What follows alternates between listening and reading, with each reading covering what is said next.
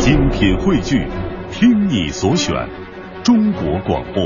radio.cn。各大应用市场均可下载。娱乐红黑榜，一榜之娱乐。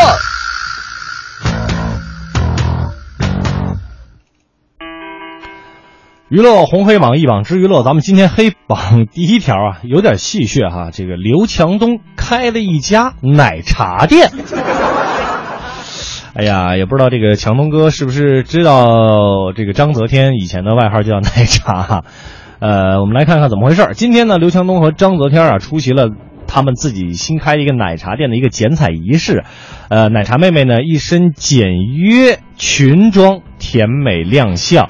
还有网友发现呢，这个奶茶妹妹和刘强东手上都戴着戒指，疑似俩人好事已成。哎呀，反正我觉得这些事情真的是锻炼了网友们的观察能力啊。我跟你说，观好的观察能力还在后边呢。啊呃，上榜理由说一下，为什么是黑榜啊？其实首先，人家男未婚女未嫁是吧？也不是这个什么有包养的情况，也不是有出轨的情况，也不是什么偷情情况，本来是应该祝福的。嗯，但是就因为他们之前闹得实在是纷纷攘攘啊，结果是吧？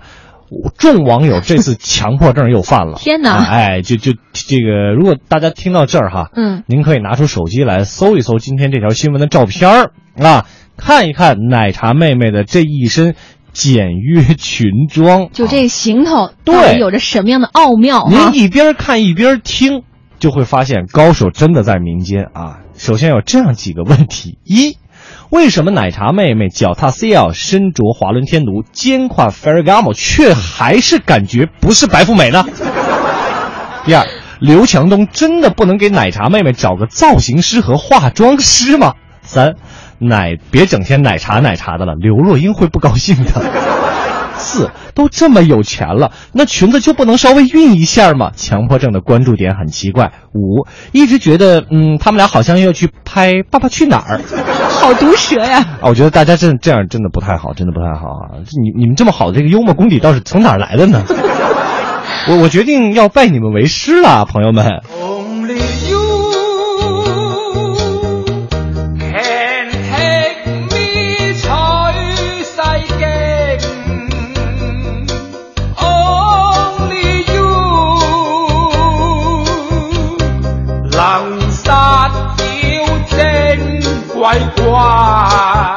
我也不知道这些网友是不是以后都能成为像我们这海洋现场什麼阿布一样那么优秀的段子手，我觉得很有可能嘛。很是有可能、啊。智慧在民间，那你说、哎呀太厲害了這樣的幽默和包袱笑料也在民间。说实话，我今天看到这条新闻的时候，我一点没当回事儿，嗯真的一点都没当回事兒。看完大家的评论之后啊，太高了，太牛了！太牛了啊！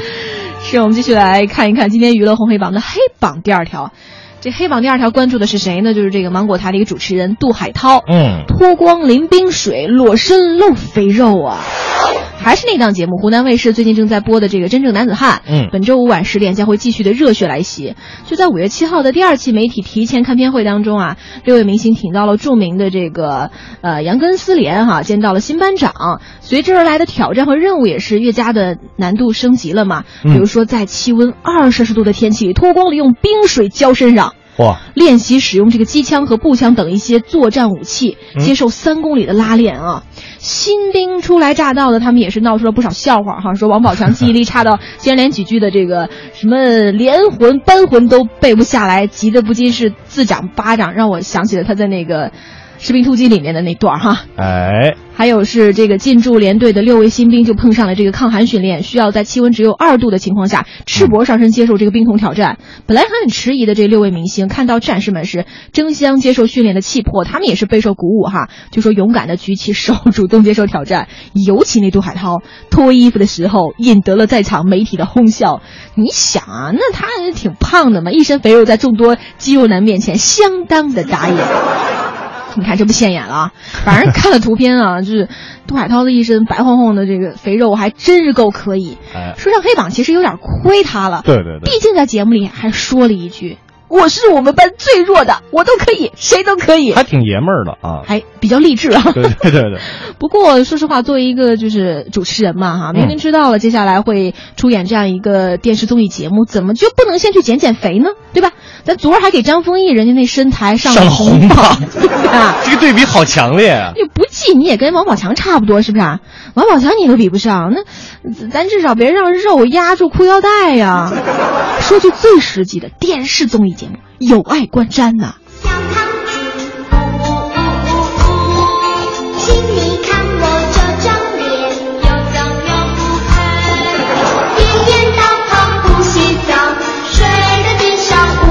这真亏了杜海涛了，你怎么知道人不洗澡呢？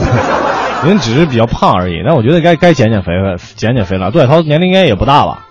呃，他应该是八跟咱们相仿是吧？跟咱们相仿。这个，你看看，真的，我看完张丰毅再看杜海涛，那个就是《唐伯虎点秋香》里边有一句话：这个美女啊，不是靠美女，要看旁边的绿叶来衬托。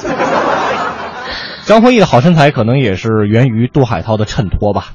好吧，接下来我们来了解一下今天的娱乐红榜。娱乐红黑榜榜单继续。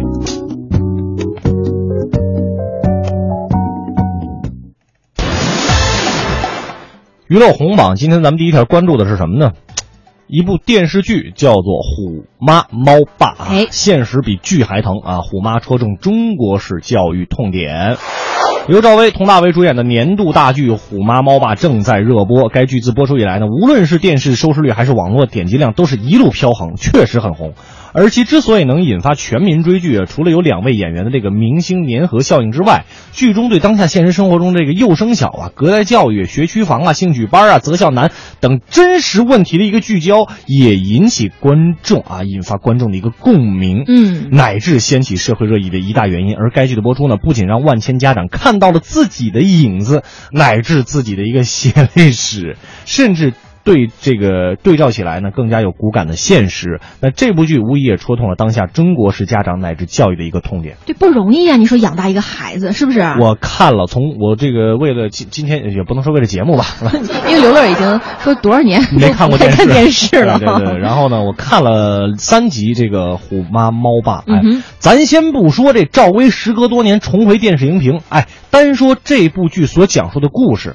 之前一说起国产电视剧，那吐槽的太多了，什么抗日神剧、古装雷剧、玛丽苏神剧、霸道总裁无这个无聊剧，各种不动脑子编写的电视剧是充斥荧屏。那咱是没有好电视剧吗？咱们咱们是没有好导演吗？咱缺吗？咱不缺好演员吗？都不缺，是吧？其实这《虎妈猫爸》就是一个很好的证明，是吧？轻松不乏深刻，艺术不乏生活，说明一个什么道理？那还是不动脑子。对，咱们生活中其实可以关注的、需要关注的点是很多的。那怎么就被无数的那些什么什么抗日神剧它充斥着呢？我希望啊，能够多点这样的好电视剧。艺术要源于生活，而且，还建议啊，还没有孩子这个年轻父母真的应该去看看这部，学习一下哈。对，提前咱们思考一下跟咱们生活相关的问题。啦啦，顶呱呱。我是漂亮的虎妈。一心只想带。